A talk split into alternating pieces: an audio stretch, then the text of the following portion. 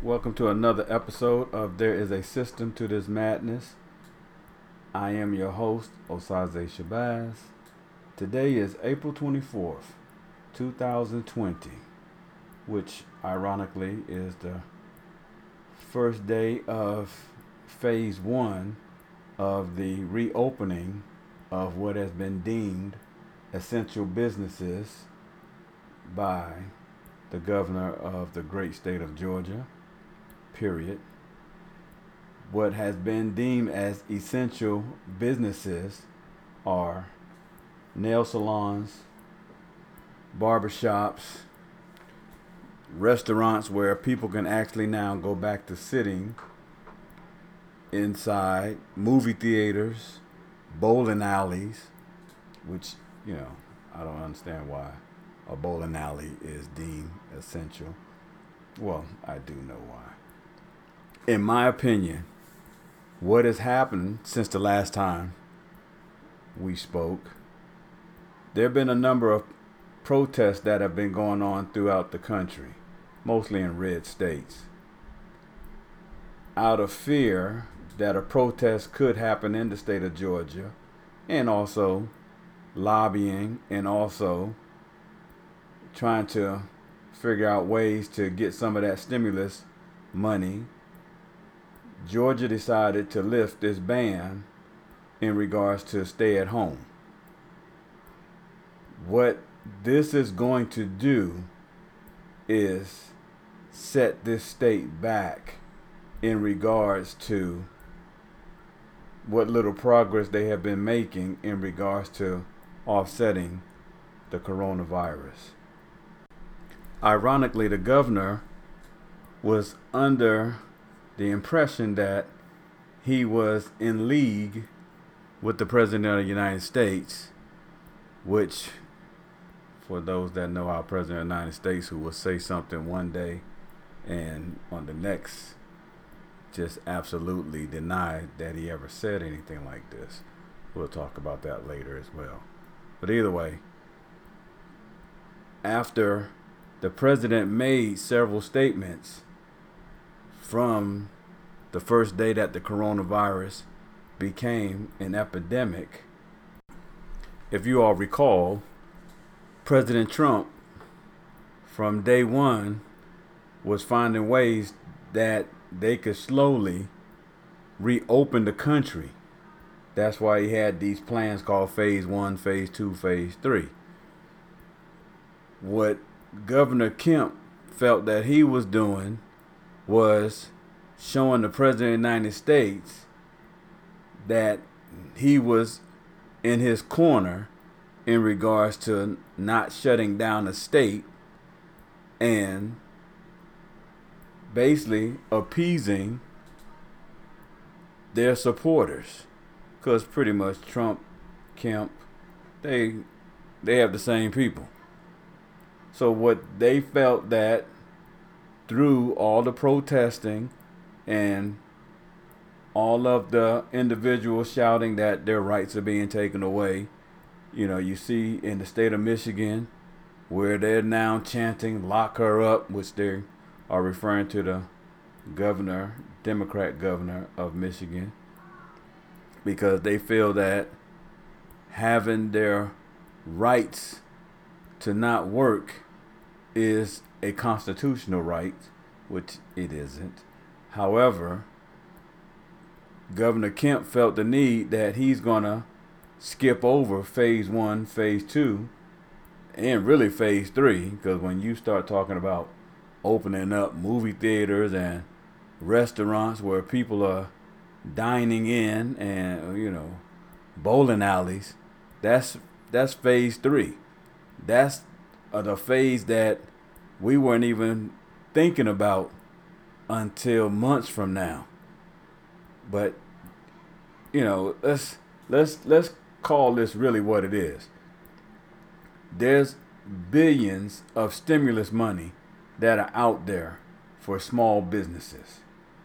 What is happening is business owners have convinced employees that there's money to be gained to help businesses stay open and receive funding so that they don't have to take unemployment or they don't have to be furloughed. But what these business owners are not seeing is, and is the employees can't figure it out for themselves. Let's say, for example, a business has 50 patrons every week, every day. Let's say 50, 50 patrons every day, some type of restaurant.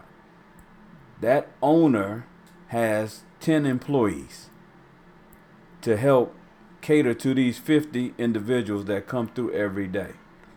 Okay, so you got what you call 10 employees that don't care about the effects of the virus.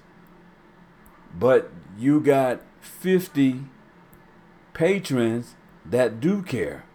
So out of that 50, let's say 25, 30 are now coming to your restaurant.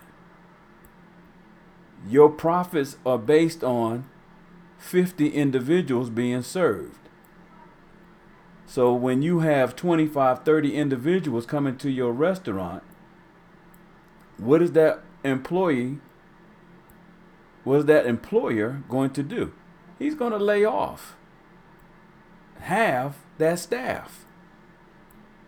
And what is more unique about this situation, the way things are set up that once these individuals come back and that employer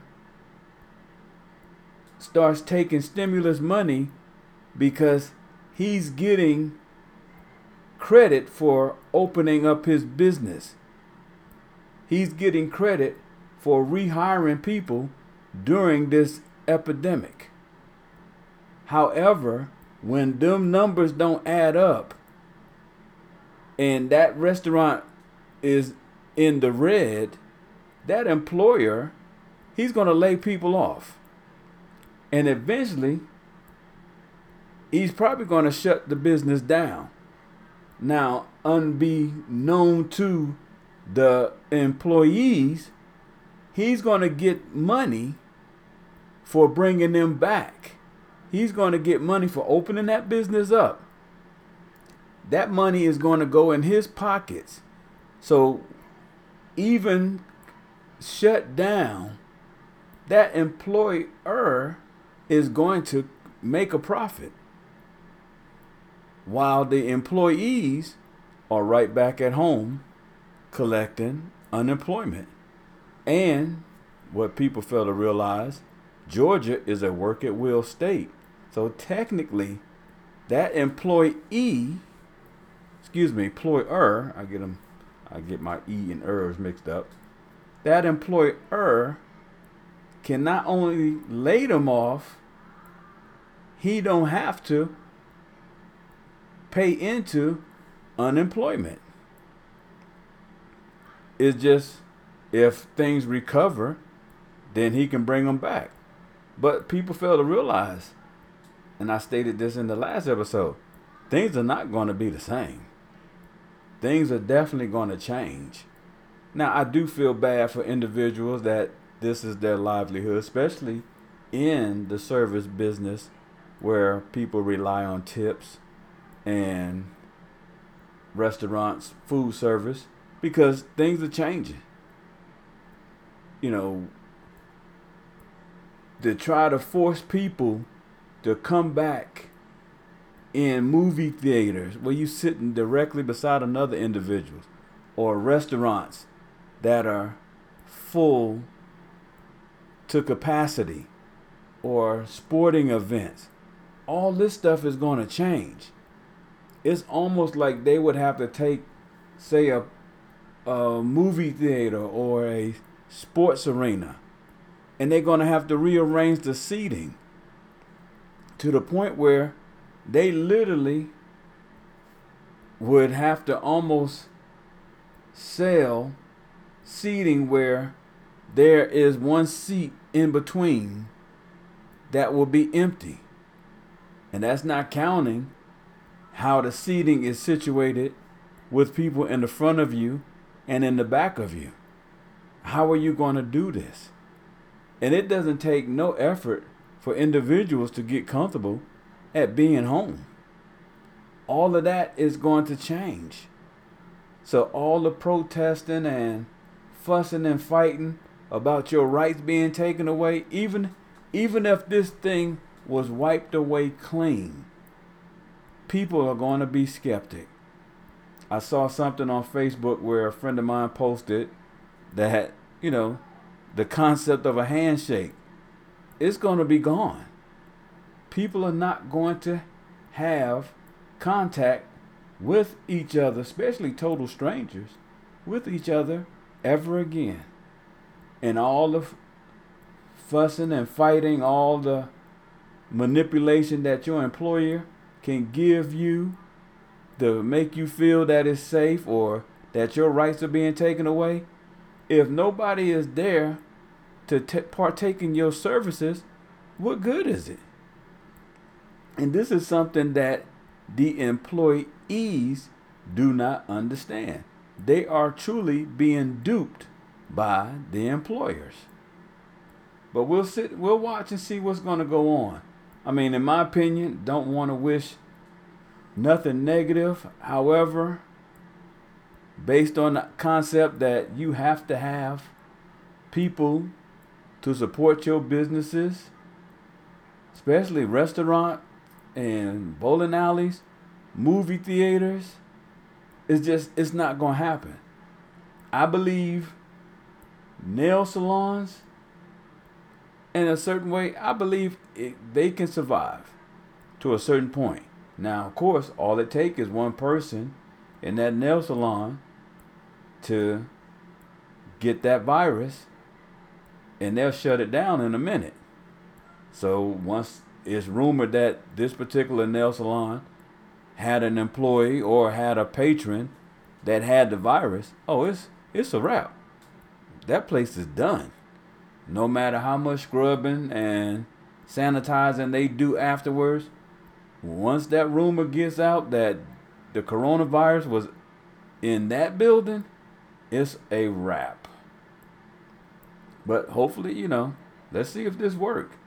And then, you know, you think about the number of people that's going to be infected and the strain that this is going to put on the hospital workers.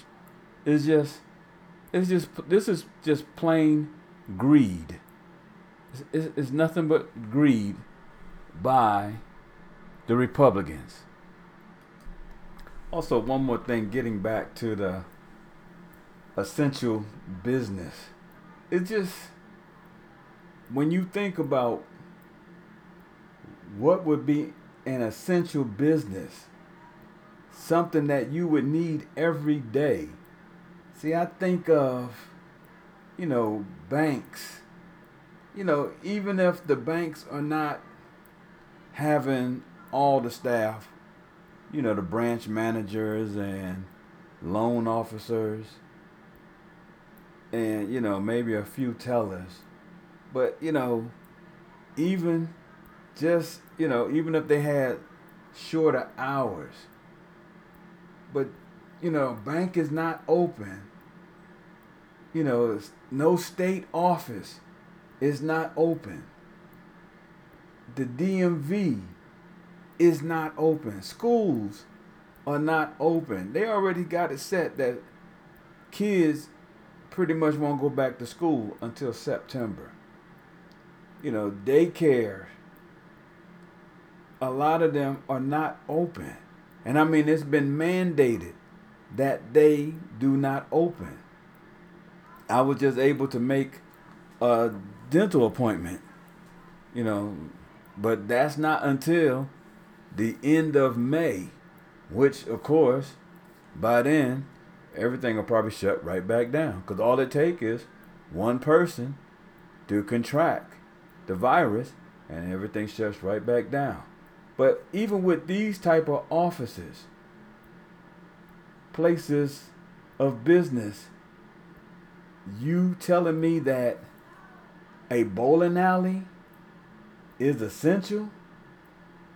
A bowling alley where they share shoes and you share bowling balls, a movie theater. I mean, these are considered to be essential businesses. I mean, you know, help me, help me make sense of this.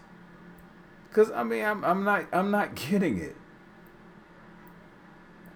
You know, I I, read in an article where it said, you know, with all the stimulus money, because there's there's schools that also they're getting a good chunk of money.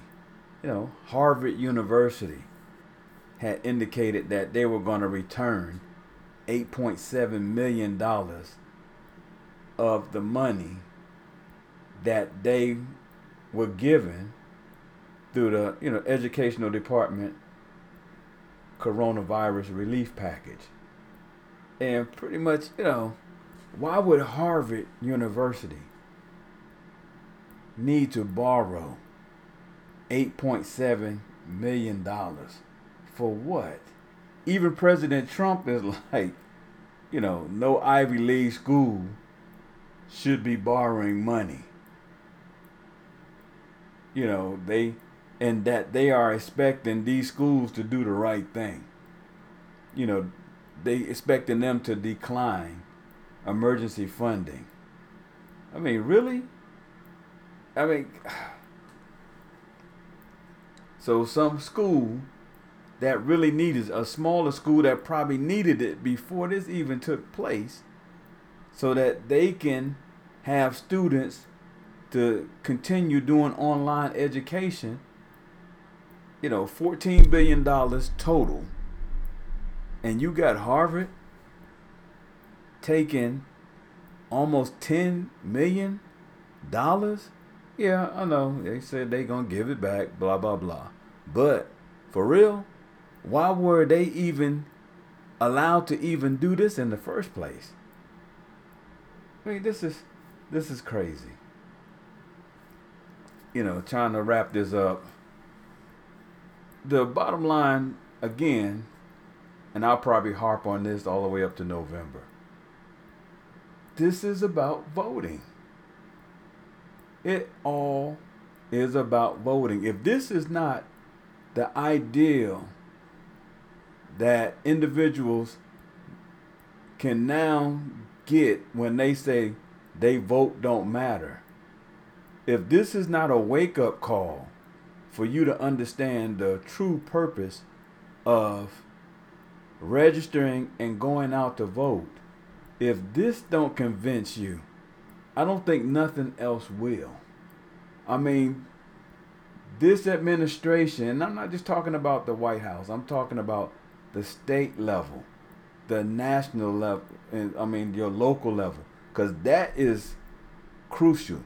For some reason, people do not understand the importance of local level government because it starts from the bottom. It starts from your school boards, your county commissioner, your state reps, your state senators, the governor, the senator. All that overlaps into Washington.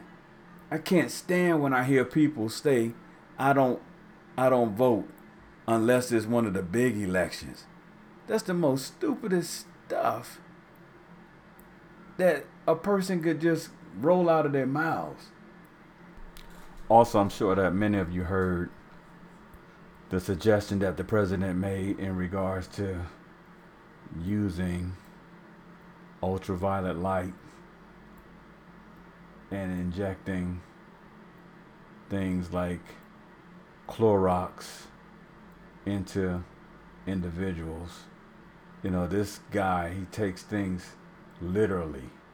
It's like you have to just break it down constantly, but you know, it's funny. I I share a lot of things on social media and it blows my mind at some of the stuff that people just take to heart. They take literally.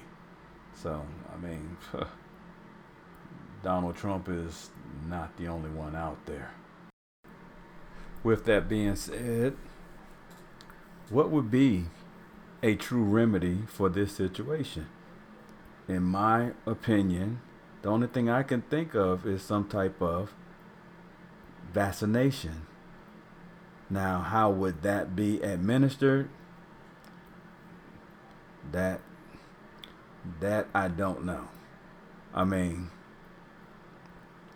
this this country just is is too diverse.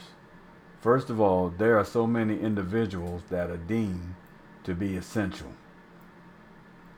But along with these essential people, this country has a good number of homeless individuals. Then you got those that are conspiracy theories, theorists, excuse me. You know, the protesters. Because I'm sure those same individuals that you tell them that they need to get a vaccination shot, I'm assuming to be in the form of a shot they're going to protest that it's, they don't have to do this. You can't make them do this.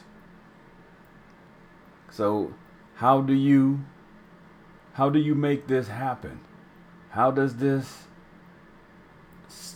I guess this cure be administered to everyone in this country? if you got an answer, please, I would love to hear your thoughts, your opinions on this. Pretty much, if you agree with or disagree with anything that I said, please, I would love to hear your opinions in regards to this. Please correct me. Please show me a better way that a lot of this can be resolved. Until next time. This has been another episode of There is a System to This Madness.